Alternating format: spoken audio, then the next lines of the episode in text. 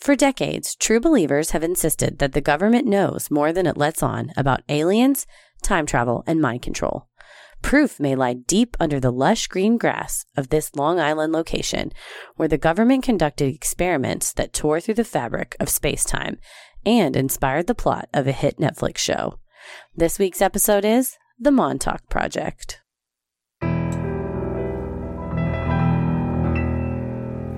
A heart fills with dread. Probably a murderer who wants you dead. It could be a ghost, a demon, or worse. Perhaps you're the victim of a witch's curse. It's hopeless, you're doomed. You'd call a priest if you could. You'd rather just listen to who? Sinister I'm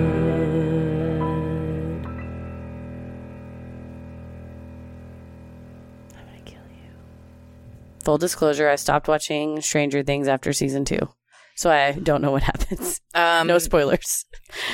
season one was by far the best season. Season one was so good. I I've watched seen it. all three. I watched it in one weekend. I couldn't stop. Season two, I got through like episode six or seven, and then I don't. I think I bought a house and I was like moving and got distracted. In my opinion, they get progressively less interesting as they go on. So, if you've seen the first season, you're you're seeing the best season. Oh, good. First season, best season. In fact, I can't even rem- really remember what season two was about now.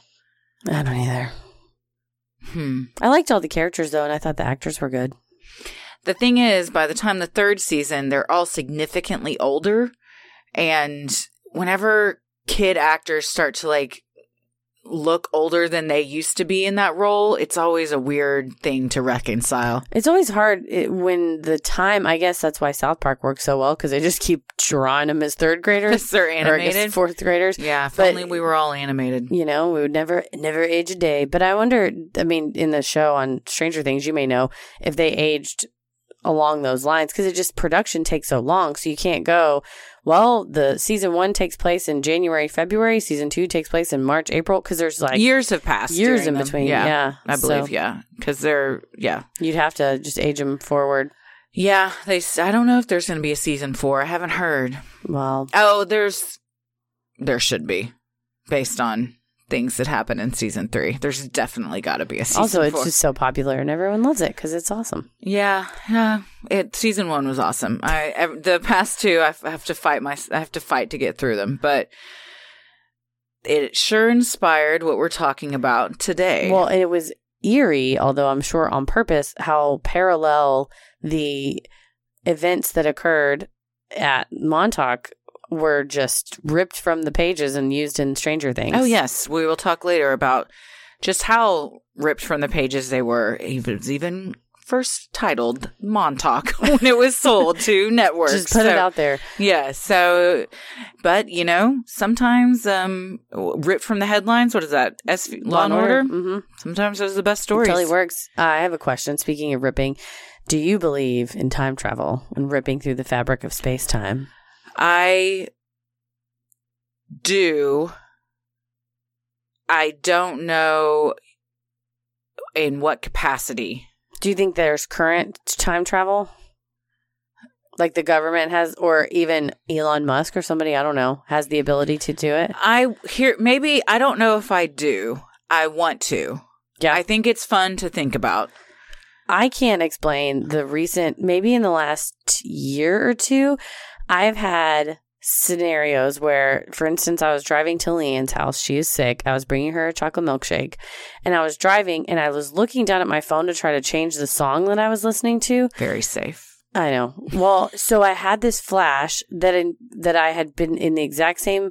It's a road I don't often take. I do sometimes, but I had been on that road in my car. Same, like, kind of had rained, but wasn't currently raining at night. Car in front of me, same. That I had like hit something, and I had this like where I was just like throw my phone down and was and like I had lived it, but Like deja vu. almost deja vu, but where something had gone wrong, and I had this new opportunity where I thought, okay, I'm I'm not going to look at my phone, and I'm going to pay attention to the road, and not just like prem- like obviously that's just good intuition to say if I'm looking at my phone, I might cause an accident, but I was it was like I fully had this full. th- vision, I guess, or it was like it happened. I hit the car, and then I was like, no, I'm not going to do that, and I put it down. Hmm. And there's been other situations where I wonder if I don't remember if I was like not speeding. Now I sound like a bad driver. I think I'm a reasonably safe driver, but I was maybe I don't know what it was, and I thought there's probably a cop there. I I was pulled over by a cop, like I remembered it, but then I had the opportunity to do something different. To me, that almost sounds like anxiety. Hmm. I don't know. But it was it was more like um I wasn't scared. I was like, oh, this has happened before, and this is how I'm supposed to act instead. Hmm. I sound like a crazy person. No, I mean, so what are you saying? That in another timeline you hit a car and you had Yeah. a do over in this one? Yeah, and it was almost like I had dreamt something, and I was remembering that I dreamt it. So I think there's may- maybe multiple timelines all going on at once. I don't know if I believe that, Oh. but I like to think that it's possible. What did um, Preston Nichols say? Time is like a real estate. yeah. And it was Matthew McConaughey who said time is a flat circle. There you go. So time is a lot of things. It's uh, or what does he say? Uh, wibbly wobbly, timey wimey stuff is Doctor Who. So Oh, I've Okay. never watched one episode. speaking of, so the first season is good. They switch at the end of the Don't first. they switch every season? Not every Doctor's season. different? they see they switch like whenever they want to. So it was I feel, believe his name is Christopher Eccleston, uh, and I so I watched it from season one, obsessed with him, and I was like, they cannot replace him. He is so good. They put David Tennant in. David Tennant is the number one best Doctor Who that's ever lived ever. I don't care. Isn't there a woman now? I don't know. I stopped watching it. Oh. So I was so I was so obsessed with David Tennant, and I watched every episode that had David Tennant in it. And then when he left, I wept, and I was too heartbroken to continue. And they replaced him with a really cute guy with a little bow tie. I'm sure he was great, but by then I had moved on. I was like, it's I can't. What if he was even better? I don't know. Because you thought the first guy wasn't going to be that. no as- one is David Tennant. could Tennant. beat the first guy, and then David Tennant came along. David Tennant's so good. No one could ever be as good as him. He's so good. So I, I've never seen an episode, but I know a lot of people that are very into it. it's awesome. It's it's very very heartfelt. It's one of those. It's like a sci-fi show, but very heartfelt. All right. Well, I'm Christy. I'm Heather. And we are talking about the Montauk experiment this week, which is a conspiracy theory on government time travel and it goes deep and it goes way back and it goes way forward. and way around. Like, I, I don't know. It goes all over the All place, through. I suppose. So let's get into it. During World War II, the United States government was interested in invisibility and cloaking technology for some of its large naval carriers. The idea was to hide the existence of large ships carrying supplies to allies in World War II. The experiment was based on Albert Einstein's unified field theory. The idea is that electromagnetism and gravity would unite into a single field, allowing the Navy to bend light around an object, the ship, and cause that object to become invisible via light refraction. Albert Einstein and famed engineer and inventor Nikola Tesla were supposedly there in person to assist military scientists in completing the task. They have some things right now that are similar to this, but they're not full invisibility. It's just kind of reflection. Like when David Copperfield made the Statue of Liberty disappear. Exactly what it's I mean, like. that's what we're doing essentially. Why didn't they call him? I mean, Yeah, that's true. Where's should have he, traveled- Where's he been? forward in time. God gave David Copperfield, brought him back. He Or, disappears it. I mean, we still, you know, could be doing these experiments. It seems like David Copperfield has already proved that this works. He's the only man who knows. Man, Have you heard from him in a while? No. Why? Because he's deep, deep in the government he's working. He's in an underground lair at Montauk. he can't be bothered right now. In the summer of 1943, the USS Eldridge was fitted with the necessary equipment to conduct the experiment. Accounts vary on what supposedly happened on that fateful night, but according to all, things did not go well. The experiment was activated, and the massive ship allegedly disappeared. When the ship returned to visibility, the crew members were plagued with nausea and feelings of uneasiness. In some accounts, the sailors ended up actually embedded in the ship's walls and decks, meaning they returned to port with half their bodies above deck and half below. In one instance, a sailor's hand was embedded in the ship's steel hull. That is a. Uh, how do you get it out? That's a bad, Saw. uh, It's a that's a bad travel experience. You know what? Nausea. Okay. Uneasiness usually, Always. but I kind of always feel nausea and uneasy. You got to saw your hand off now. I guess, or saw the steel. out. I don't think you can saw through steel. You or saw you got a you got a torso on one deck on Lido, and then the rest of your body's down down below. They're like, well, Gary, this is where you live now. How are you going to reconcile this? We'll fi- we'll visit you. Hopefully, the good half was up above where they could still see out and see some things. I'm so sorry, but you know where the bottom half was? Poop deck. I mean, but you're also not wrong. You know, like- maybe that's how it got named Poop Deck. We've solved it. According to legend, despite this unsavory result, the Navy insisted that the experiment be repeated in October of 1943, when supposedly the ship disappeared from its port in Philadelphia and reappeared in Norfolk, Virginia, more than 200 miles from the site of the experiment. It was seen by several sailors on a nearby ship in Norfolk, but just as quickly as it had appeared, it once again vanished before reappearing back at its original port in Philadelphia by some accounts, 10 minutes before it had disappeared. You know, It's time. just confusing, honestly. I was gonna say time travel throws me off because if it came back ten minutes earlier, wouldn't the ship still be there? And then you have two ships, and then what do you, do you have to fight each other of who's the real sailor? That's why time travel doesn't make sense to me. It's very There's too many uh, vari- uh, variables that I don't understand, and like, I don't know. I'm a I uh, I'm not saying it doesn't exist, but it's hard for me to like wrap my head around how it does. So Mhm. therefore, it's hard for me to understand. Yeah, and also I just feel like that if it's ten minutes before the ship left. Then how would the people know they were expecting a ship? It's one of those where does your consciousness then travel, or are you still you? I don't know. It's crazy. Or maybe it didn't happen because it's real confusing. The boat sailed off in the fog and sailed back. I think all these accounts got handed down over the years, and eventually they're just like, you know what? I don't fucking know. Maybe it was there, maybe it wasn't. We're, we can have both accounts. Everyone can be right. or someone had their their watch set the wrong time.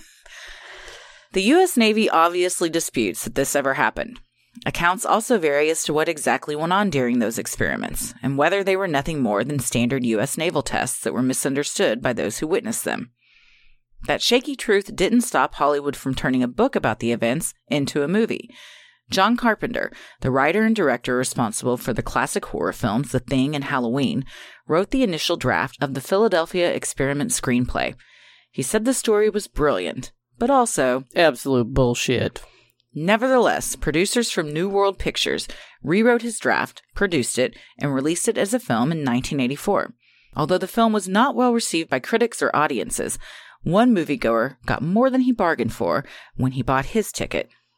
Have You you seen it? I have not. Uh, it looks. I've seen the thing in Halloween. Oh yes, I've seen Halloween. Halloween.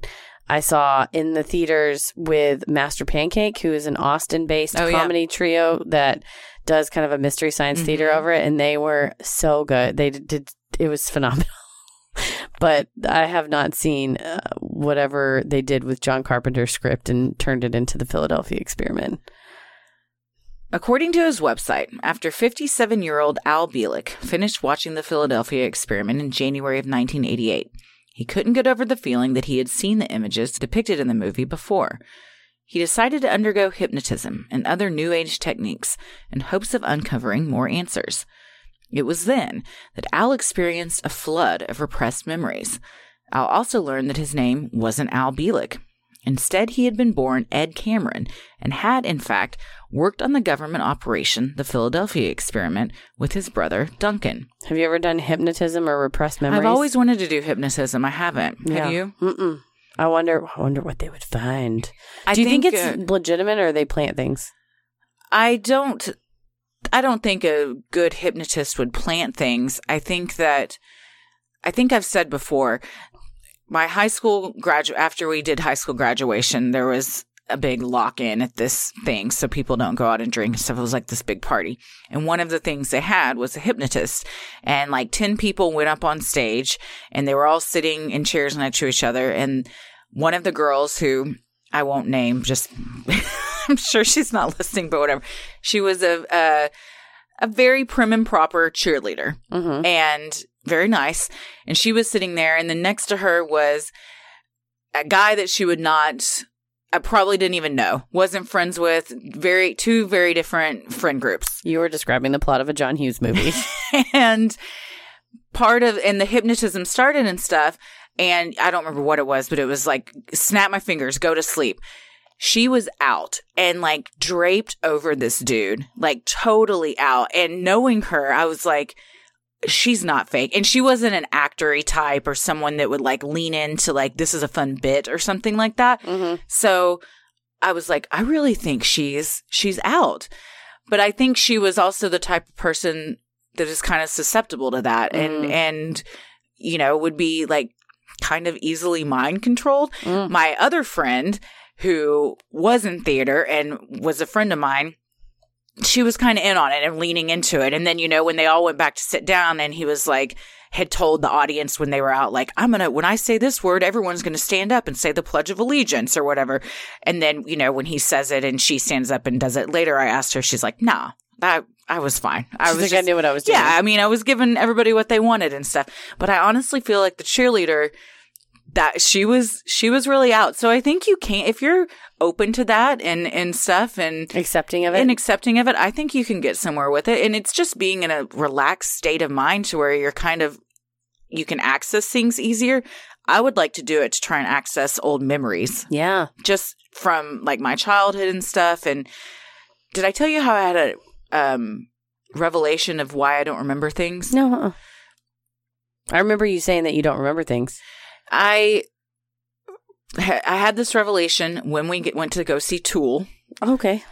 As I was watching Tool, who they had a fantastic show, I was thinking about all these things I was pissed off about and irritated about. And I was, and then it, it occurred to me, I was like, I'm not going to remember anything I'm watching right now because I'm in my head thinking about all this other stuff About what you were mad about. Or just anything. Mhm. And then I was like, that's why I don't remember a lot is because I'm not present. Because, Mm. and Tommy's always thought it's because of anxiety. Because if you're is- worrying, you're not enjoying whatever. well, you're doing. not pre like with anything. You're not pre like an improv. If you're not present, and you're on the side thinking about what you're going to say or do. You're not watching the scene in front of you, and Mhm. you can't you can't help it and stuff. So I think my anxiety, which manifests into like obsessive thoughts and stuff, gets me in my head, and therefore I'm not present in situations, and then I don't remember stuff. So you're at stuff, but you're not there mentally. Sometimes, not all the time. No, not all the time, but, I mean, certain things that you say you can't remember. Yeah, I mean, or just, you know, I'll just be uh, thinking, I'm always thinking of stuff in my head. Mhm. Rarely do I, is my head just ever like clear and I'm just like in the moment. It's, it's, I have to really focus on trying to do that, which is something I'm trying to do. Mm-hmm. But I, um, I was like, I bet this is why I don't have a good memory. So now I'm trying to really be present and stuff like that. Like when we went to Oprah, I was like, I'm going to really try to just like focus extra hard on everything that's going on. Active listening, as we say in improv. Mm-hmm. So I can retain it better. I've gotten that way in conversations with people or just, you know, if someone, we go to lunch or something like that, or if someone comes in my office to ask me a question, I think a lot of times, especially lawyers are trying to do two things at once and be really productive. And me personally, I can do two things at once because of the ADD, but I think it feels better. I know I feel better when someone's looking at you and Sure. paying attention to you. And so I'm trying to give that gift to people. And I've realized that you foster deeper connections and that your listening is way better. And even though I can listen, I'm not fully listening if I'm doing two things at once. Right. And the person on the other side of you doesn't think that you're listening. Exactly. Even if I am and I can repeat it back. Luckily, Paris also has the same thing where we can do two things at once. So we can both be doing something and having a conversation at the same time. It's not as rich as if we were, when we have dinner, we do not sit in front of the TV ever. We go and we sit at the table and we sit there and pay attention to only, we don't bring our phones and we just pay attention to each other. And it's nice to have that because we are both so, okay, hang on, let me, like, I'm writing this email, but keep talking. So I think that's very, uh, it, it, like I said, fosters deeper connections. Yeah. It's like nicer when you make eye contact and have a conversation. If I'm talking to someone and they're on their phone, I'll stop talking to them. Yeah, it is. It, it hurts. Kind of hurtful. It's insulting. Mhm. Yeah. I mean, and if someone's talking to me, I'm not going to be on, like, if some, if I'm on my phone and somebody comes up to me, I'll s- get off my phone Mhm. to talk to them. But yeah, it's, um, how did we get on this? We were talking about hypnotizing and Oh, trying to yeah, be present yeah. and Yeah, yeah. remembering things. Yeah, and especially now with phones and social media being such a thing, I think it would be even more interesting to like go into this deep state where like you can access things that maybe you're not even aware of. hmm I would acupuncture and, hip, and hypnotism are my two top things right now I'm wanting to do. My shoulder is killing me. I think I am going to do acupuncture, so I'll let you know how it goes. Uh, chiropractor too. Yes, I do go to the chiropractor, but I it's still hurting me. chiropractor. Well, as Ed Cameron, he had graduated from Princeton undergrad and Harvard Graduate School. After that, he was recruited by the military to work on Project Rainbow, a precursor to the Philadelphia experiment that attempted to discover time travel. In addition to Project Rainbow, Ed performed work at the Los Alamos National Laboratory in New Mexico, where scientists were already hard at work on an atomic bomb. So there's kind of two people living one life. First comes Ed Cameron. He's born first, and he lives this whole life, and then we'll get to how he becomes Al Bielek later. So when you hear about Ed and Al, they're the same person living two lives. It's a very sliding doors situation. Yes, yes. In the files at Los Alamos, Ed discovered paperwork indicating that the government had already accidentally discovered time travel. A naval ship traveling through the Bermuda Triangle had disappeared for two months, possibly through a wormhole. When Ed asked superiors about the project, his questions were shut down and met with disdain. He didn't have security clearance. Ed and his brother Duncan, also a scientist, were then recruited to go to Philadelphia to assist with the Philadelphia experiment. According to Ed, the two were actually aboard the USS Eldridge when it disappeared during the experiment in August of 1943. While the ship was invisible and time traveling, Ed and his brother jumped off the vessel, supposedly landing in the year 2137. Oopsie. Here's where my head starts to just explode. Yeah. It's like that Brian Regan bit where he's like, I sat down to watch a documentary about string theory at 801 and at 802 my head exploded. like it's just a lot to keep up with. A lot of this information comes from Al Bielek's website, albielek.com. Well, I'm sure that He doesn't if anyone were to know what happened, it would be Al Bielek. he has passed away. I mean, to be fair, he was born in the 1920s, but he left this legacy, and there's a webmaster that maintains the page, and it looks like it was a GeoCities I'm sure it was. home ed page. It's so nice. That's the thing with all of these is we're all taking one guy's account and Mhm. being Well, like, and- this is factual. In this case, it's three guys' accounts, but they all were kind of working together. The two brothers spent six weeks in a hospital bed, recovering from the injuries they incurred from traveling through hyperspace. But Ed wasn't meant to stay in that timeline. Instead, he was moved by officials to the year 2749, where he stayed for two years. He then returned to 2137 and was reunited with his brother Duncan. But rather than go back to their 1943 timeline, the men instead were transported to 1983. And rather than end up back on the USS Eldridge, the brothers were sent to the tip of Long Island, inside of a bunker at Camp Hero, the Montauk Air Force Station in Montauk, New York. so they're on the USS Eldridge at the Philadelphia experiment. I just have to recap so I can keep it straight. They're on the boat when they're doing the disappearing act. Instead of staying on the boat and getting welded in the metal, they jump off, maybe a good plan. And then in jumping off, they travel through hyperspace, in through a wormhole, I guess, traveling somehow through space time, and end up in 2137. Yeah. And then moved to 2749 and back to 2137. And then when they say, may we please go home, they say, we got somewhere better for you. Instead of 1943. Why send them to 2749? Ah, I mean, this isn't an answer you can question you can answer logically. I don't know the logic just, of the. Officials. I'm just saying, like, what, what, whenever stuff like this goes on, I'm like, why, why? Like, what's the point? You know, mm-hmm. like, and if I can't answer that, it's like, well, who was benefiting from this? That's true. Well, and I they I think they were healed. They, they were healed in 2137. They said they were healed through vibrations and light in kind of a CAT scan esque machine, and there were no like human doctors. It was all done by machine. I mean, that's not far off. I don't think we have to go to 2137. No, there's a lot. to happen. Like, where there's like robot surgeons. It's crazy. The Cameron brothers spent two weeks at Montauk, exploring the facility. Al's recovered memories would later reveal that the brothers traveled To Mars on several occasions, and to a research station in 100,000 BC, and to other planets to get canisters filled with light and dark energy, and to the year 6037. According to Al, in the year 2137, climate change had brought water levels high enough to engulf the state of Florida and turn the Mississippi River wide enough that it split the United States. Massive wars between the US and Europe, as well as between Russia and China, left the global population at just 300 million, and the US population at just 50 million. There's 7 billion people on the planet right now. Yeah, So eight, I think. It's a pretty big drop. Yeah, you know, good old Al. Just letting us all know what He's we're in store for. He's got bad news. And I think he said in 2749 that it, the whole world is underwater and the cities are floating cities and there really is no government. It's all controlled by a single computer program, probably Alexa, if I had to guess. oh, man. So we're in for some shit. What do you think's really going on with him? Do you really think this was happening? This is crazy, right? Uh, maybe. Uh, we'll get into what my theory is later, but I think because he was so I think he had an active imagination. I think Al Bielek worked at Montauk, and I think things they poked around in his head, and then made Gave him a little too much LSD I think there was some LSD going on. So I think That he makes did sense. travel to all these places in his, brain. mind. in his mind. I think that's kind of my. he was on a uh, hundred year trip in his mind. I've never done LSD, but it it seems like it makes things pretty realistic. I have done it, and uh, none of this shit ever happened. You didn't get to travel through space. I didn't travel through space time. No, I Man. didn't get to. I didn't go to any other planet. I didn't get to see light and dark energy. That would have been cool. Mm-hmm.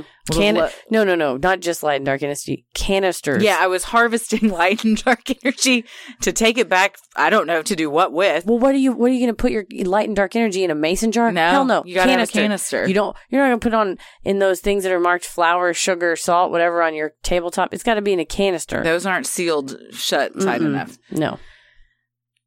Rather than stay in this new timeline, one of the scientists working at the facility convinced the two brothers that they should jump back to 1943 to Destroy the control equipment. and shut the Philadelphia experiment down for good. Here's here's the thing. If why wouldn't they have just sent them back there to do that in the beginning? Well, it sounds like this is a rogue scientist Well, this is the only one that's had a good idea. head on his shoulders Yes. so far. This makes sense. This is very 112263. It's all coming together. The brothers agreed and prepared to travel through time once again. Once back in 1943, the brothers were able to complete their mission and destroy the equipment in an effort to keep the government from continuing their mad science. But Ed apparently knew too much. Rather than outright kill him, however, the military officials sent him once again to 1983 to Camp Hero at the Montauk Air Force Station. I just imagine there's a phone going back and forth between 83 and 43 where they're like, we got to do something with this guy. And Montauk's like, send him our way. We know exactly what to do with him. I think they would have just killed him. Yeah, I think you should have shot him. Yeah, probably. Or made it look like, send him to his house and make it look like or they're accident. like, you're going to come back here and now we're just going to make your brain scrambled eggs. We're going to, yeah, poke around in your noggin. Well, there at Camp Hero, scientists ported his existence into a new man, Al Bielek, born in 1927. While the logistics of this don't seem to add up, years later, while giving a speech at the 1990 Mutual UFO Network, Al stated that he had somehow been de aged by the military. In that same speech, he also mentioned that a 1983 accident caused him to begin aging rapidly, according to Thrillist. So he's Benjamin Buttoning Yes. all over the place. Well, it sounds because I what I read too is that his existence was ported into a nine month old baby, Al Bielek. Okay. So he lived a whole life. he lived a whole life as a grown up. Where'd they get the baby? Somebody had the baby. I don't know. On the uh, at Montauk? I, or they just I don't have a child. You know, it was like a, a couple had a baby. I don't have a child. If you had a baby at nine months old and an old man's soul got ported into your baby, how would you know? Aside from the baby, baby being like, "Hey, give me another bourbon," and talking, if it was just the consciousness. Well, a soul doesn't talk. It's just your being. exactly, you wouldn't know if your baby's soul got switched at nine months. I mean, most babies look like little old men anyway, so you, you wouldn't think anything of it. exactly, you wouldn't notice. Maybe Ella's got a little old woman in there. Who knows? She's the shit she's seen. She has gotten um kind of sassy lately. there it is. It's like Blanche from. I want Gold- some goldfish. That's her new thing. I want some milk. I want milk. It's just very you have to be like, uh, may I please have some uh, goldfish? that is exactly what we say to her. nice. And then She's she like, still give me the goldfish. I want goldfish. I'm like, well, me too. She's expressing her feelings. I feel that. Al grew up in this new timeline and was eventually also recruited to work at the Montauk Project, unaware of his previous life as Ed Duncan. Al's story soon spread, eventually attracting the attention of Preston Nichols. Born May 24, 1946, Nichols was a leader of the psychotronics movement and believes that the government was using electromagnetic radiation to transmit ideas into people's brains, according to roadtrippers.com. I have a question. What's the best way to keep psychotronic government thoughts out of your brain? Tinfoil hat. That's right. Mm-hmm. hmm Man, uh, I watched some real fun videos with Preston Nichols today. He's uh he's a peach. He's a character. He's a he is a character, and one in particular. I sent you the link, and I was like, one one minute twenty seven seconds into this, slayed me. It's so good. and out of nowhere, he's in this interview. It's so nineteen seventies. And then whoever posted this video just has a little picture of ET materialize over his face, and it made me laugh so hard because I was good. not expecting it at all. I also love the lady that's interviewing that Bless like you her. said, she would try to joke around and be like, ha ha, ha," and he's like, not having it. Just Yeah. going, just keep going. He's talking about, well, I, I was working at Montauk and I was also working at this other job. And she's like, oh, were you collecting two paychecks? No, I was in two separate timelines. I was working my eight to five job at one, and then I was working my nine to five job at the other. And she's like, oh, okay. oh God, please, please don't kill me. Nichols also claimed to have uncovered repressed memories of his involvement at Camp Hero that involved him being teleported to the military base in 1968. Furthermore, he said that even after leaving Montauk, he was still occasionally abducted and forced to participate in experiments against his will. Nichols has written several books detailing his experiences at Montauk. He passed away in October of 2018. So Al Bielek, just to recap, Al Bielek is a man living A his man baby. man baby. It's a man baby. He's a man baby living his life as an adult in the late 80s, sees a movie, goes to a hypnotist and says, Why does this movie seem familiar? And the hypnotist helps him recover the memory that he was actually a man named Ed, Ed Duncan. No, Ed Ed Cameron. Cameron. Mm-hmm. A man named Ed Duncan's the brother. that's right. Who had a brother named Duncan, and the two of them went on a wacky Bill and Ted esque journey yes. through space and time, Mars. Where is George Carlin? Oh, Preston Nichols is George Carlin. Yes, and Preston, and so, and then he knew too much, so he was he was made into a man baby. We'll Mhm. find out what happens to Duncan, the brother, here in a minute, and then he grows up as Al Bielek, and then also the government comes after him, not comes after him, and recruits Al, who's man baby Ed. Yeah, you have a whole other life to live. You end up at the same shitty job. The same, you know what? That's that's life. That's karma right there. You try Yeah. to escape and you're back, Can't- only to work in the same place. And then this is where he and then Preston Nichols also worked at Montauk. And Preston Nichols gets wind of Al Bielek's story and is like, I have also experienced this. Let's form a group. Samesies. Okay, Yes, uh, makes yes. I just need to recap for my own sanity, even We're though. hearing the episode twice on the, on this one. I'm sorry. I just always am like, if I'm, I did the research and I, we collectively wrote this. And if I'm like, wait a minute, surely everyone. oh, I reading stuff was like, I don't understand. I, I, I honestly don't understand. If someone was like, "Can you explain this?" No, I can't. But Kinda I'll, not really. I'll put all the pieces together and espouse it out into the world, and then perhaps someone else can make sense of it and relay Mhm. it in a more understandable way to me.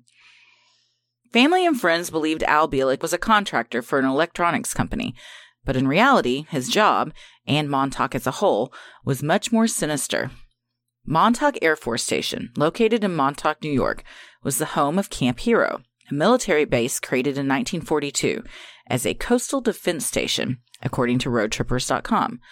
The base featured guns along the outer barriers to prepare for a possible World War II attack from the Germans.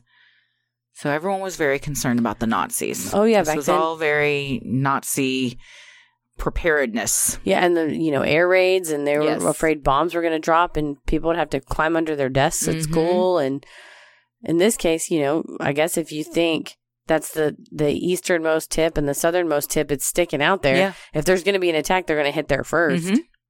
Not wanting to alarm the residents of the Hamptons, the military disguised many of the buildings to look quaint in an effort to make the whole base resemble an unassuming coastal town.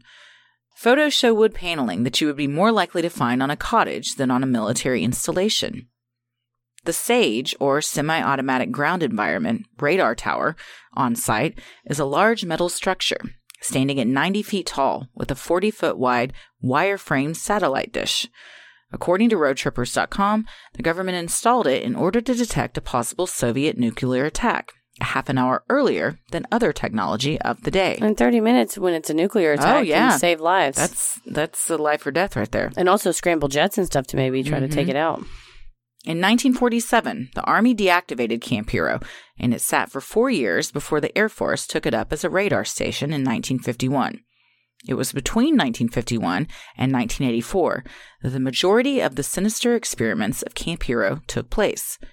According to the Montauk Project, Experiments in Time by Preston Nichols, the facility was 12 levels deep and employed several hundred workers, possibly a facility so large that the tunnels extended far beyond the base or wooded area and underneath the town of Montauk itself. So they were ready to do more than just keep an eye out. They were ready to evacuate, they were ready to start a whole new village underneath there Or repopulate the earth. do a bunch of experiments Yeah. there. Underground stuff is always morbidly fascinating to me. Well, Very also- creepy and just uh, sinister, but also I like thinking about it. Yeah, it makes you wonder why can't you do it in the light of day? Mm. What are you doing down there? But on the flip side of that, I find that horror movies that are set in daylight are much more effective for me personally because you are like, this shouldn't happen with the sun out. Right, exactly. Why is someone? Why is he standing outside the window with That's a knife? like Midsummer. It's beautifully shot, and it all happens out in the it's nice and sunny. in the sun. Also, that's why the original Texas Chainsaw Massacre affected me so much because it's all kind of like twilight when it's going on, Mhm. and and Not the dead of night. no, and that's you feel like you're protected with the daylight, but you're not. Nope. False sense of security. During the 1970s, the government began tests at the Montauk facility involving psychological warfare and parapsychology to be used in espionage. One of the main elements of the experiments was a device called the Montauk chair.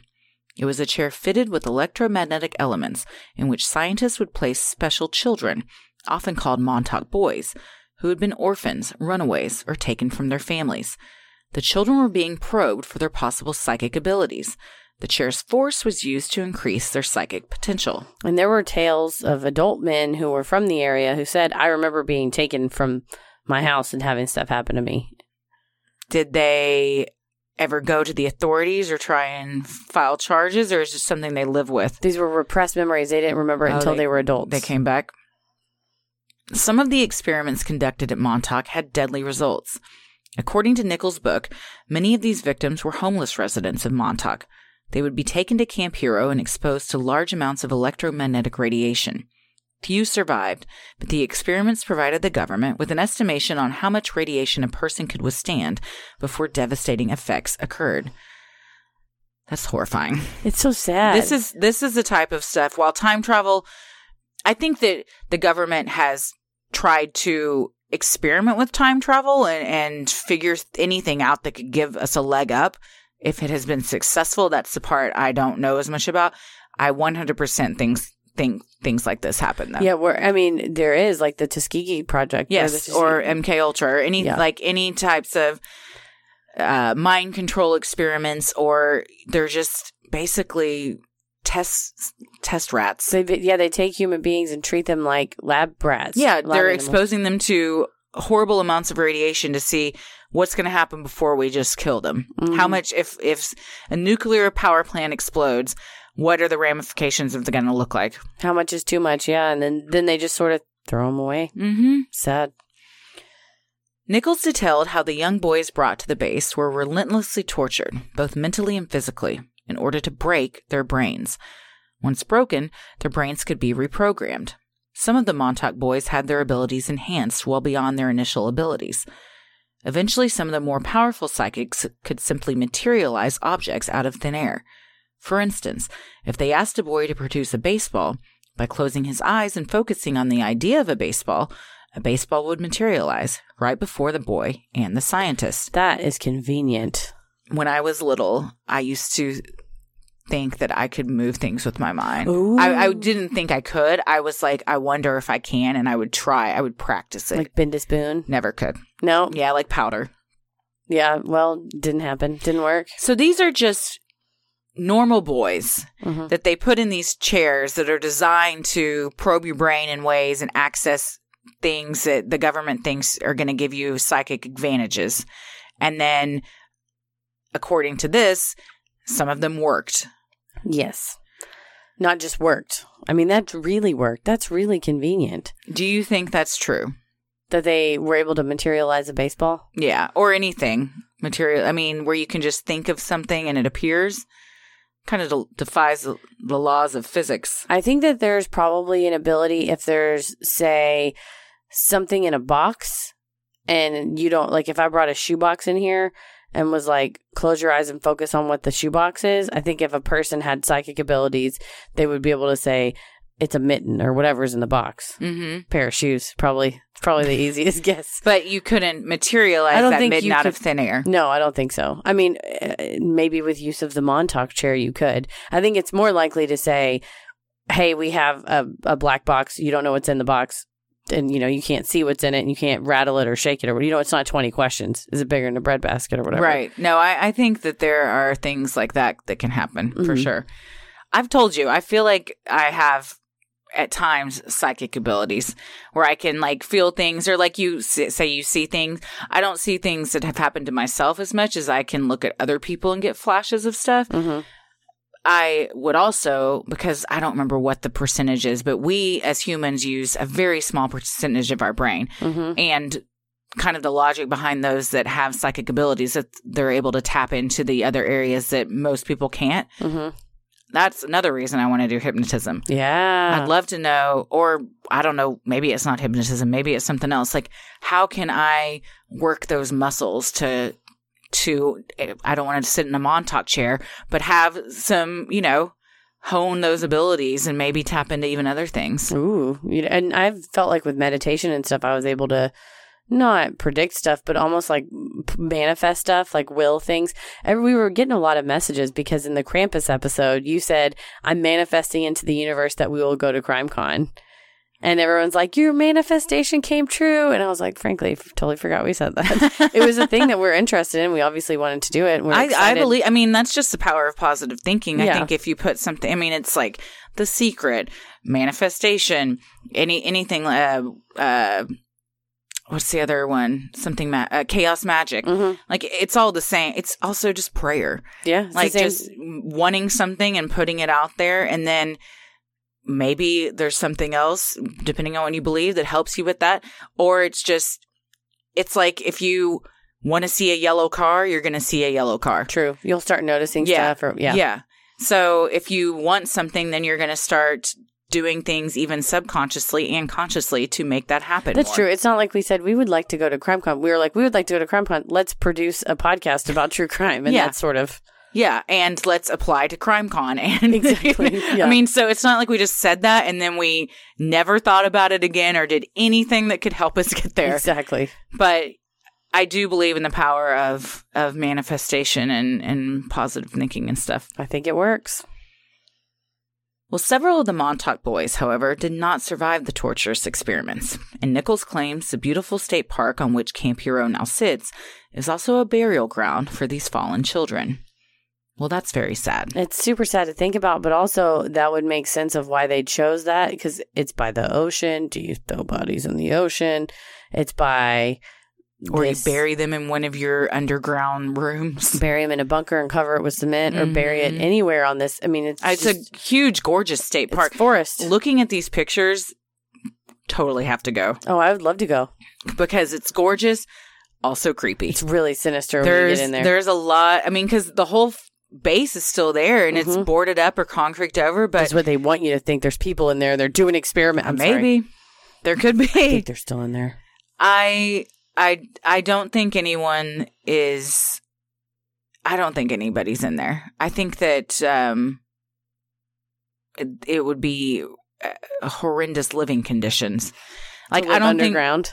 Well, I don't know. I mean, they've they've concrete they've poured concrete into so much of it. I mean, I guess it's possible. They concrete the part they want you to think is Yeah. shut off so that you can't see the part where their people are in there. I think there's nicer facilities that the government would want to conduct experiments in. But this one, you can't hear everybody screaming.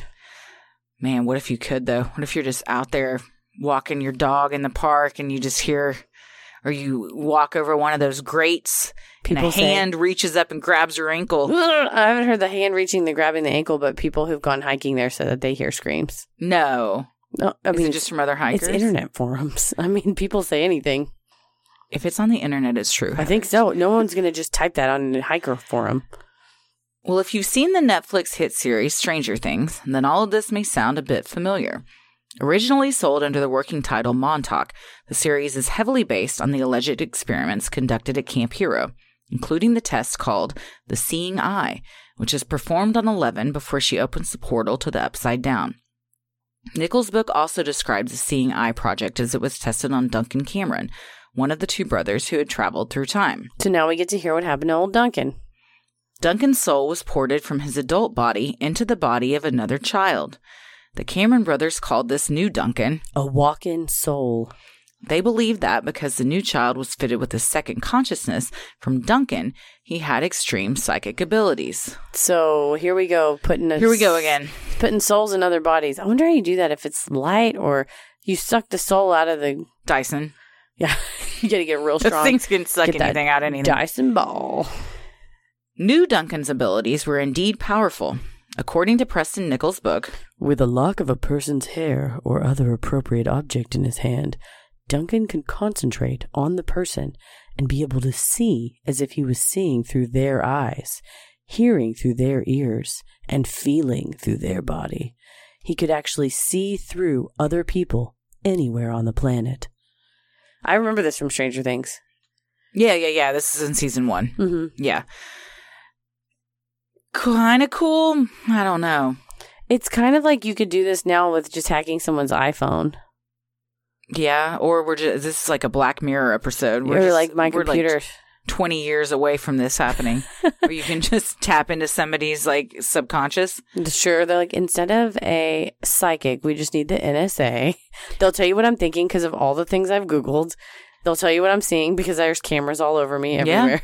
Yeah. I mean, really, technology, like is uh doing exactly. Nobody had to be ported into a baby's body. All you got to do is get a couple Instagram and Facebook passwords, and It's you true. know everything you need to know about you just somebody. need my cookies from my browser. Get a hold of my cookies and it'll tell you everything. Yep. New Duncan was the main Montauk boy who had the most powerful psychic abilities. In addition to the seeing eye, New Duncan could also teleport himself through space and time, ending up in different timelines, eras, and even on different planets.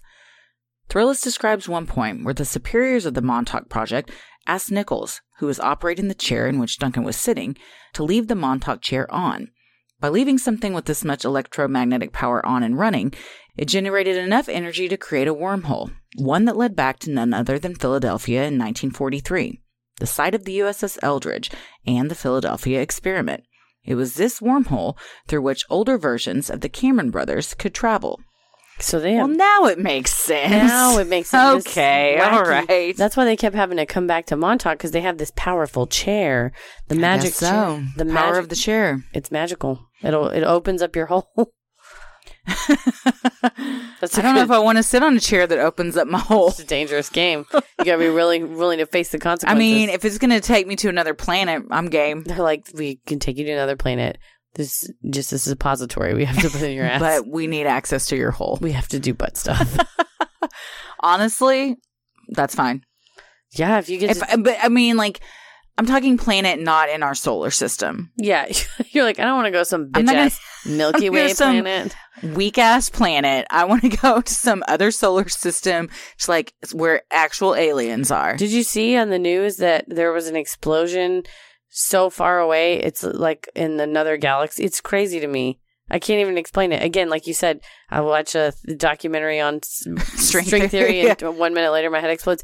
I was listening to it on NPR as I was driving home super late. It was the BBC World Service, and they were saying that they're using this super powerful telescope, and they saw this galaxy in so far away, Yeah. And this huge explosion happened that's like greater power than the like ten suns, uh, ten of our suns Who knows what it was? And it's, yeah, some huge. There could be a space fight going on. yeah, out yeah. there. Could we be don't monsters. know. It's Darth Vader.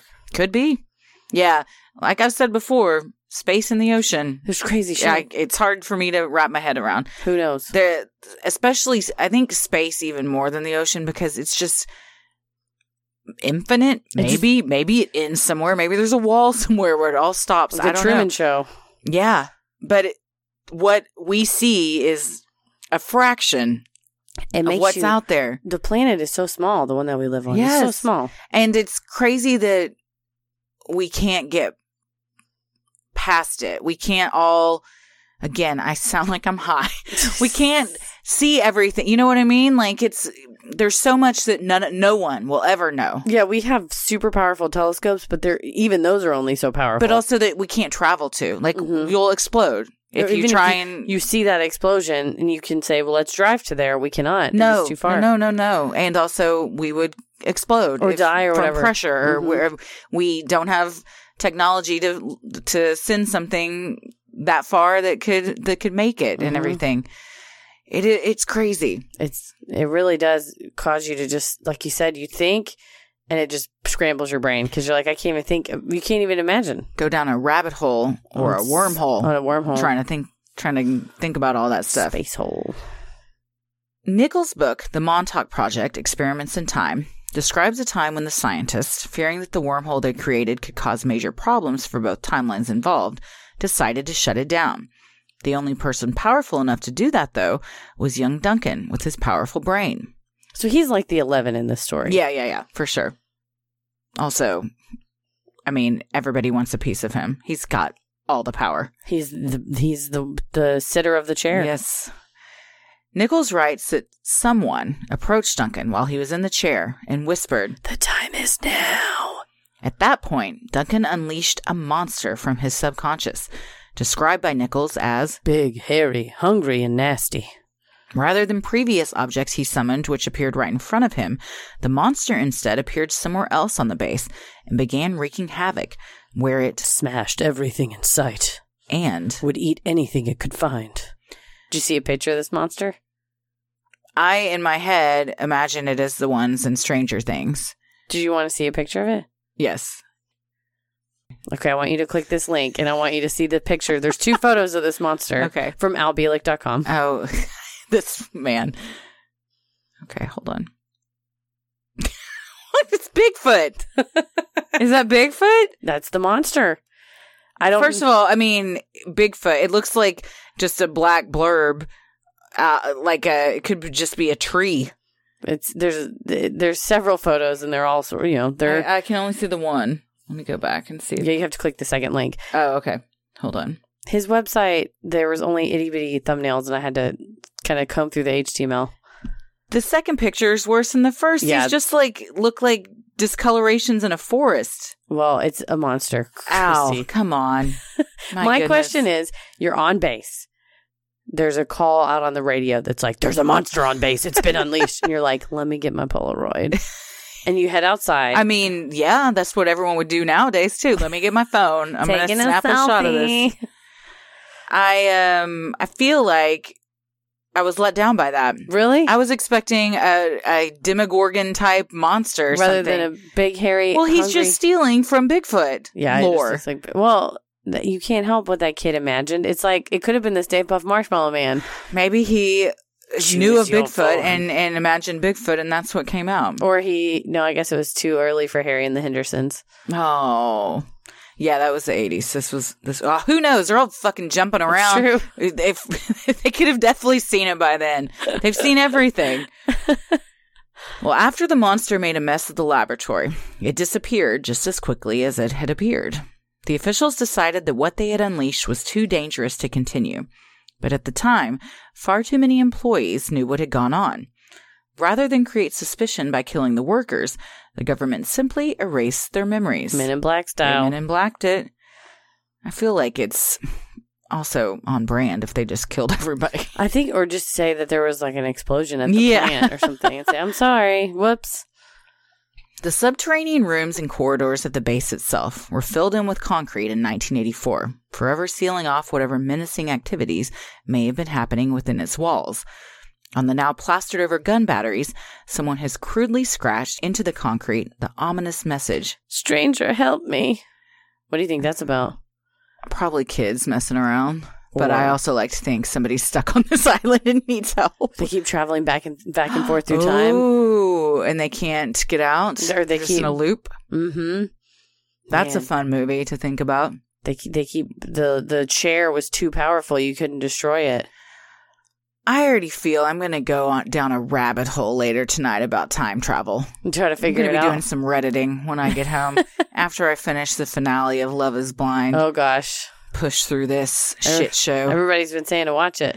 it started off strong and now all of them are such not all of them but so many of them are such douchebags that it's hard for me to like want anything good for them so and also i have a lot of hot takes on the way the show was done first of all they're all hot so it's not really love is blind because when the big reveal happens who's who's uh nobody's like oh god what who have i Yikes. been talking to this whole time you're a troll Ooh. they're like, oh, look at this Instagram model with this banging bod. and huge wreck. yeah, they're all gorgeous. Yeah, But I am going to go down a time travel rabbit hole because it is something that I really like to think about. It's fun to think about. I think so. Especially, well, I like it when people on the internet are like, "This movie got it right. This movie got it wrong." Have you ever seen Safety Not Guaranteed?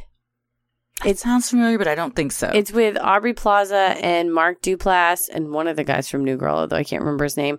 And it's about this guy who's lost a person tragically, and he is that now spending his entire life and savings and everything trying to time travel. And he Aw, sets that's sad. he like puts out a newspaper article that's like looking for people to travel through time with me. You must bring your own weapons.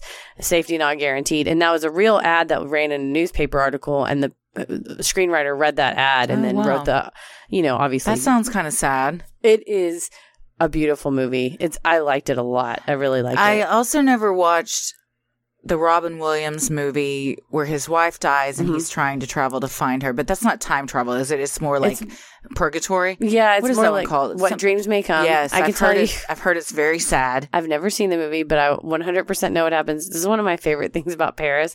If he'll say, Have you seen such and such movie? And I'll say, No. And he'll go, Do you want to watch it? And I'm like, No, will you just tell me what happens? And start to finish, he'll be like, Well, first, the scene, it opens on this. And he'll totally, it's like when Andy. so he what dreams may come to. Oh yeah, he come to he what dreams may come to just all over and let me know what happened in that movie. So supposed to be very sad. it was very sweet, and it was a very he and also he's like gets very emotional. He told me all of I haven't seen Shawshank Redemption in like a long time, oh, I could start to finish that movie and I was for like, you "What too. do you now remind me again? What happens?" He's like, "Okay," and he got totally into it. He told me the whole entire plot of Shawshank to where he was like getting choked up. He's like, and then it's a great film. Oh it's Oh one of my- my top five. man. It was fantastic. It was a great story. It's a well. sa- Unfortunately, spoiler: he did not write it. Steven Spielberg did, Or Stephen King. Stephen Stephen King, but then Steven Spielberg Spielberg, made the movie. Did the movie? I Okay. believe. Bunch of Stevens. Steven on Steven. Steven on Steven. Although the testing facilities beneath the building were supposedly filled in with concrete in the mid 80s, much of Camp Hero still stands today. Photos taken by a man named Brian Minnick, well after 1984, showed some underground passageways were still open. He also found documents that seemed to indicate government operations continued well beyond 1984. Roadtrippers.com says Minnick found records indicating Mass quantities of food. were ordered to the base in the late 1980s. Other photos that Minnick took show wallpaper with wild patterns that possibly pointed to LSD experimentation. There it is. Definitely think the LSD stuff happened for sure. I Especially mean, given in our MK yeah. Ultra episode. for sure. The food being ordered is creepy. If Yes. that's true. In the 90s, if you shut down the the base in 1988, why in the mid 90s would you need mass quantities of food to be delivered? yeah, I don't know. What if it's a lost situation? What if there's someone down under? Have you watched? Uh, no, I know the story about Lost. Yes. what if there's a hat? Because there's tons of hatches on this. What if someone's down there? That I have a new theory. I won't say it yet Don't because say it we yet. haven't got to the part where it makes sense. But Okay. something just occurred to me. Okay. Visitors can explore Camp Hero State Park so long as they mind the Danger. signs and avoid wandering into any locked off government buildings. According to road trippers, the grounds surrounding the buildings have numerous manholes and grates.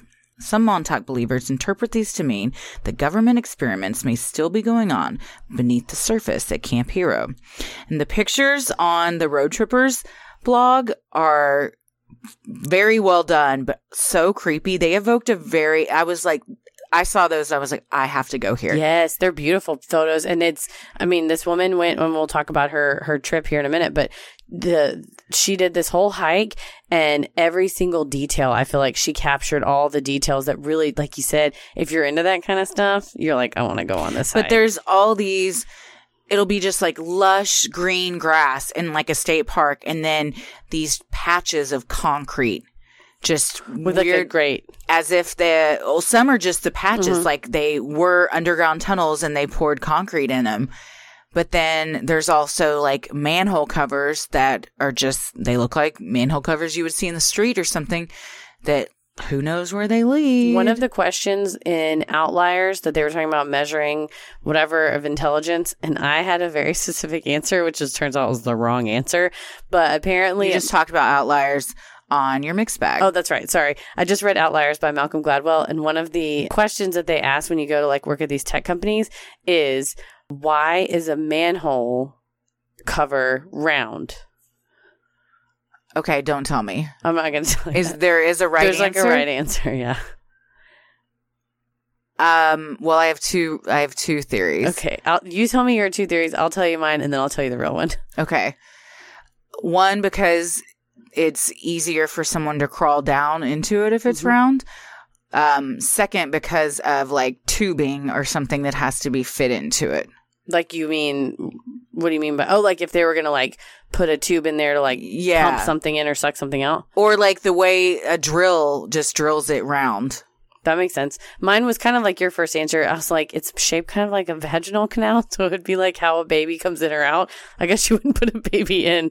How a baby. Well, who knows? They're putting all sorts of stuff in babies in these experiments. put an old man soul in a baby. So I was like, oh, it's shaped like a birth canal. And I was actually had I was listening to the audio version, and he says he just flippantly goes, yeah, you know, like the famous question where they ask why manhole covers are round to tell if you're smart. Anyway, and he doesn't answer it in the book. I'm like, you son of a bitch. What's the answer? So I paused the phone. I paused the thing I, to hit the phone. I call my mom. I'm like, "Hey, are you busy?" She's like, "No." I'm like, "Can you Google why are manhole covers round?" Why didn't you Google it? Because I was driving, Oh. and so she's like, "Okay." Turns out she's like, "Well, it says, hang on, hang on, I'm looking. Got to get my tablet." She gets her tablet. It turns out manhole covers are round because no matter which way you turn it, it can't fall down through the hole. what, the cover? The cover itself can't fall down through the hole.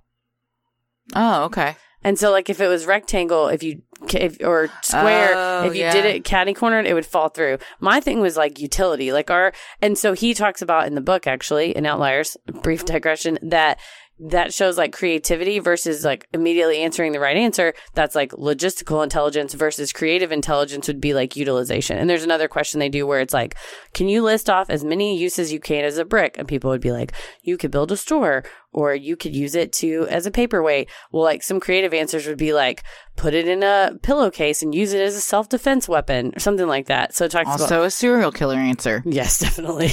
Some of the ones they went Also, a way to rule out sociopaths that are applying for your job. Some of the ones I was like, oh, that's um, that's violent. But anyway, so that's uh part of the um the outliers. Like, I guess not the outliers intelligence test, but one of the intelligence tests. So it's like creativity versus. Interesting. I thought it was because it was vagina shaped. But it's not even vagina shaped. What, but Isn't what the whole? are you saying? A person could crawl in easier because it's just Because it's round, because it's shaped like a body. okay.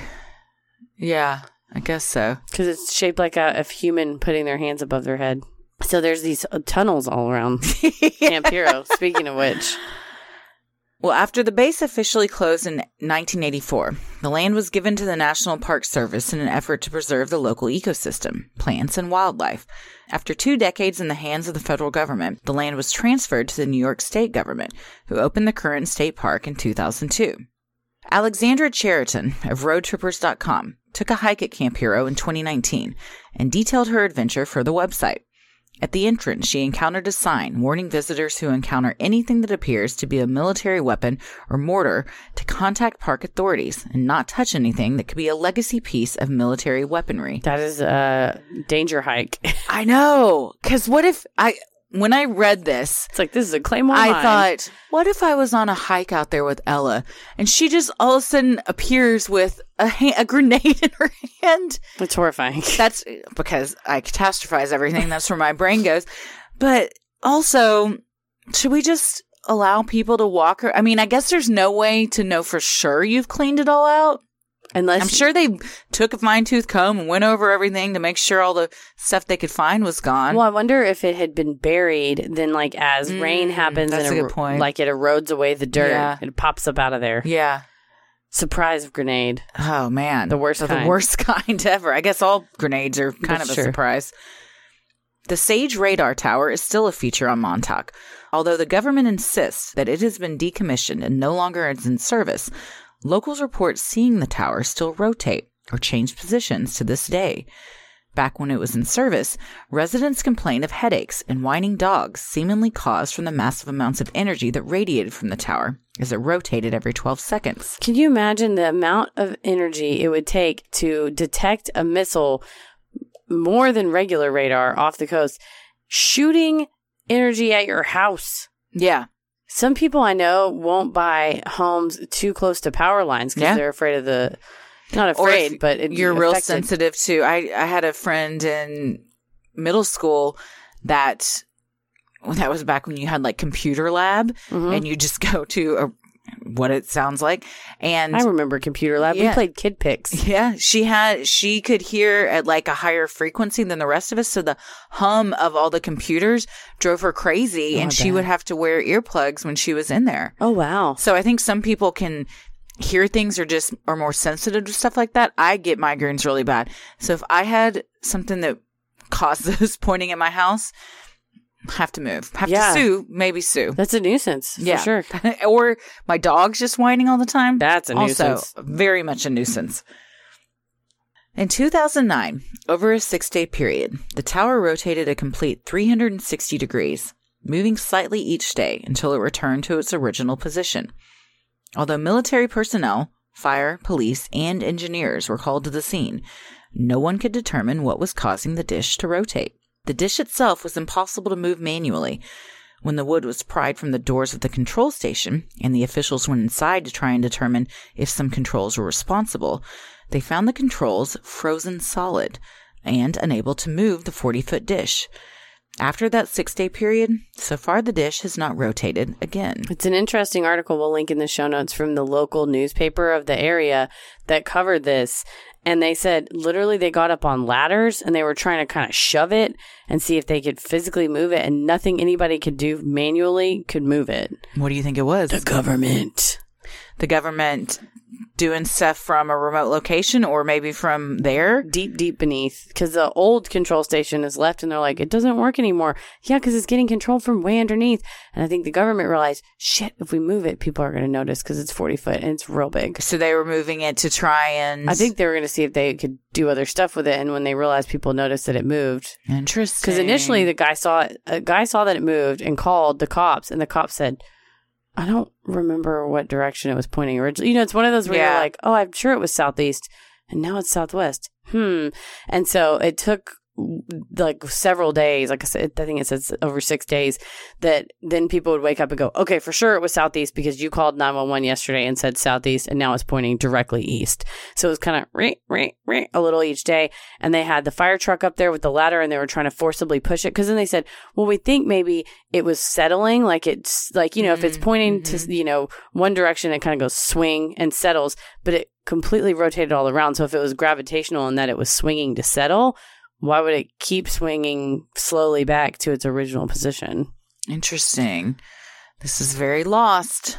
You think There's, so? I mean, They're a, down there trying to like get There's a radar tower on on uh, Lost, and they're trying to communicate. I can't think of the guy's name that was in the the hatch. Oh, it starts with a D. I almost had it. Duncan, Damien, Darren. I wanted to say, oh, damn it, I almost had it. I, I don't want. Oh man, I don't know. Everyone right now is like, it's blah. Yeah. Ryan Harrington somewhere is like, he he will immediately when he hears this, he'll text me and be like, it was da da da. The good thing about Brian Harrington. That's good that he's good at that because that's his uh, thing with taboos. Yes, is yes, guessing he's words. very good at it. Well, whoever that's who is down there Stuck in, in, my there. theory. Yeah, I remember a guy wrote Penny on his hand. That was from Lost. that's the same guy. Uh, I'm trying to think of. Actually, no. I think Charlie wrote Penny. He wrote Penny's boat. That's what it was. Yes. Oh man, that's such a good scene. Not Penny's boat. Maybe that's what he wrote. not Penny's boat. Yeah, I think that's what it was. I got to rewatch that whole series. Oh, it's so good. I'm gonna start doing that. I What just Lost? decided that right now. Yeah. I will watch Lost. I've Lost, been, I feel I've, like I've wanted to rewatch it for a while and talking about it it's re. Man, if you ever want to get deep into into Lost, talk to Ray Maddox. Oh man, We, I mean, Ray Maddox, David Allison, and I can talk about Lost. These are all comedians for at Dallas. Comedy Yes, but it's such, it's just such a good show. God damn, it's so good. Brings up so many interesting. I, you would love it as much as you love like conspiracy. conspiracy or ju- and just Maybe I'll like try to- mysteries and stuff like that. I could, like. I think I watched maybe the first season, and then like I said, I never. I mean, there's more of it. five or six seasons. I think five. Welcome so to my life of like I watched that, and then I just dropped it. Yeah, it's one that y- you definitely have to keep watching to I think I get stopped. the payoff. I think I watched it maybe real time ish, and then because I would have had to wait for the next season, I was like, I'm not gonna, whatever. But now I think if I could binge it all at once, yeah, you could. In July of 2008, residents of Montauk were again disturbed when an indeterminate monster washed upon their shore. A local newspaper ran the photograph, which quickly spread across the internet, particularly in internet conspiracy forums and dark corners where the true believers in the Montauk Project lurked, believing that they had finally discovered a monster similar to the one from Duncan Cameron's subconscious. The photograph depicts a hairless creature with a beak for a face, hooves, and haunches at its back legs. Some speculated that it was nothing more than a decomposed raccoon, while others believed the photo shows something never before seen in this timeline a monster unleashed from a powerful psychic's subconscious. this is not a raccoon. I haven't seen a picture of it, but also Plum Island is very close to this, where the government did animal testing. Yes, And a lot of people think it was an animal that they had done some testing on and was diseased and had washed up on the shore, which I think is very probable. Okay, I have a photo for you. I want. I want you to see the Montauk monster. Okay, so you're looking at the Montauk I monster. gotta scroll down. Hold on. Aww. I know it looks so It's sad. sad. It does look so sad. I don't think it looks like a raccoon, but I do think it looks like Like it was a government test. uh it looks more like a pig, honestly. well, what about its beak? Um yeah, maybe not. Yeah, its its body and like ho- feet kind of look piggish, but I'm telling you, I think they were doing some hybrid crossbreeding stuff over at Plum Island and something washed up on shore that they were experimenting with. There's Or apparently cloning or something like that. They apparently also have a Brooklyn Bridge monster that doesn't look exactly like that, but kind of similar to it. And they said it was like a distant cousin or something of it, but I think it's some kind of a weird. It doesn't. I I, think it, it's a real animal. I don't think like it a was goat or something. I don't think it was manifested from somebody's mind. I think it's a real animal. Do you think it was tested on by the government? Yeah, I do. Yeah, poor baby. Yeah, that's that's sad. In the History Channel's Dark Files episode on the Montauk Project, author and journalist Steve Volk said, The reason that Americans are so interested in conspiracy theories is that conspiracies happen. The idea of secret military experiments is nothing new, with documented evidence dating back to as early as 1938, when the horribly unethical Tuskegee syphilis experiment began, followed by the mind control experiments of MK Ultra in the early 1950s. Government experiments were so rampant from 1944 to 1974 that President Bill Clinton issued a formal apology to the victims and their families in a 1995 press conference, promising them financial restitution.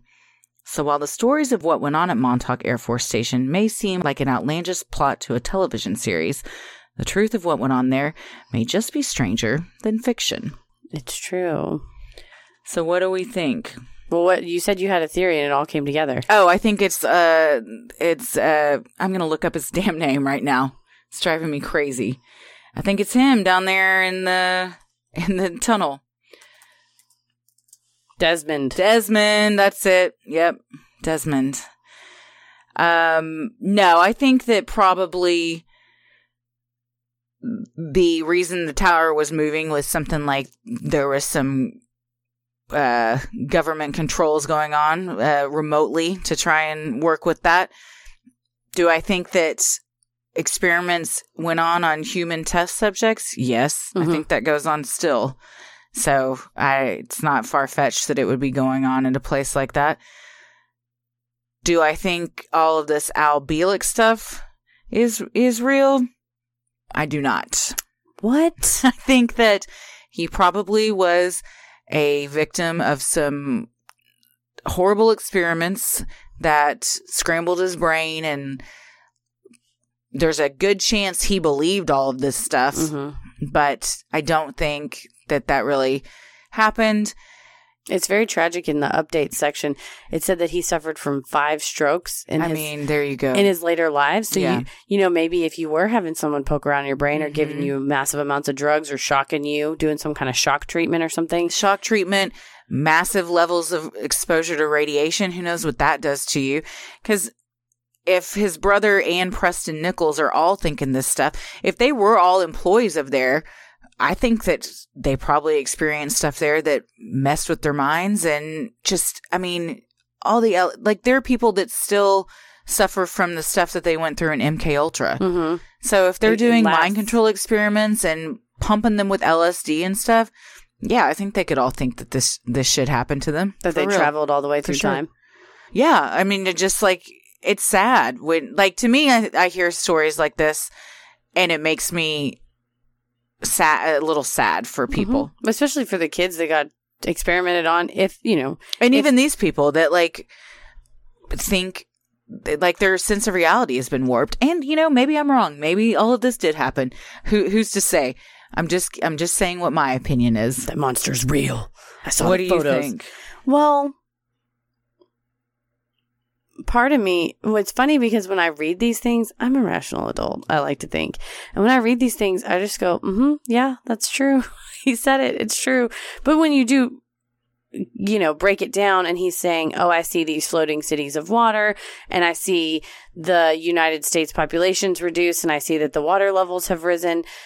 Is it, did he see the future by virtue of, you know, there's some sort of, uh, multiple continuous timelines and by even if he doesn't physically travel somewhere did his consciousness go somewhere when they're zapping him with i just i can never be like this is bullshit and it never happened because i just don't know. I don't know well enough about how our entire reality works to know what i mean reality as we know it right now no you can't put somebody's soul in someone's body. You can't travel through another physically travel through another time and space. But whatever they were doing under the beautiful gardens of uh, Long Island, they may have accidentally cracked this dude's consciousness and he ended up somewhere else.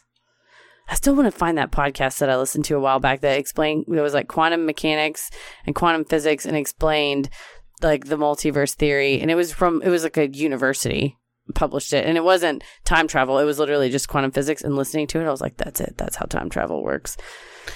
I mean, it could be. Yeah.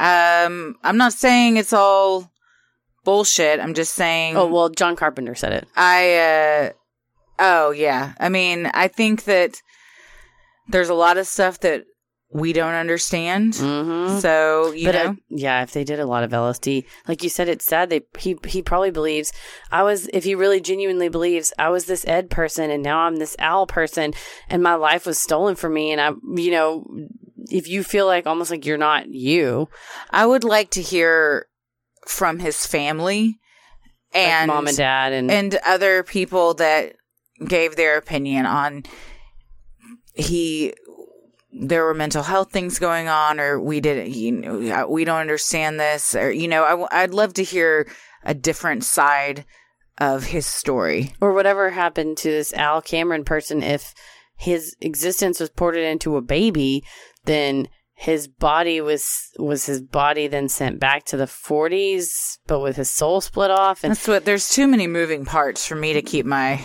head around. and when. I was, you know, I had made some notes and you were going through them and you're like, what is this part or where's this explained? I'm like, it's not. It just said like somehow we did this or That's what's Just- hard for me to reconcile about this type of Mhm. stuff is I I've never been one to just blindly believe things. well, there's a lot of glossing over details. yeah. Where when you start to ask questions, you're like, there's a lot of holes in this theory. A lot of wormholes. A lot of wormholes in this story. well, let us know what you guys think. If you've ever been to this state park, because it is now on my bucket list Yes. to to visit this Montauk State Park. I would love to see some pictures if any of our listeners Yeah. went. Went there, have been there, yeah. It's- Although don't trespass on the government part because they were saying that's uh, Well- you'll get arrested. There's people watching you, probably. Oh, that's yes. You're not. You, they said a couple times, like it opened in 2002. In the early days, people were able to kind of cut through the fence and kind of sneak around. But nowadays, you will get arrested. Somebody just shows up, which that's Mhm. super creepy because that means you've been being watched the whole time. A hundred and percent. And the woman from Road Trippers who went said she it was gorgeous. She had a great time, but she could never shake the feeling like somebody was watching. there are her. cameras in the trees. I, I guarantee you. It's like Area 51. They say once you drive past a certain point, all of a sudden, Shh, they swarm. and people start coming. So you're being watched constantly. Mhm. You think that? Yeah, just because you can't see him, the Invisible Man movie, which I just watched, I'm very traumatized. Just because you can't see him does not mean they're not there.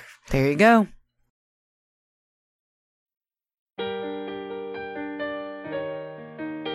We have a couple live shows coming up. Yes, we have two shows at the Dallas Comedy Festival. One is with our improv troupe, The Cult. It's on March 27th at 9 p.m. And the other is a Sinisterhood Live podcast recording on March 28th at 6 p.m. Tickets are on sale now, so head to sinisterhood.com forward slash links and get your tickets. Sinisterhood will always remain free, but if you wish to donate to our Patreon to help offset the cost of making and hosting the show, you can visit sinisterhood.com and click on Patreon in the top right corner.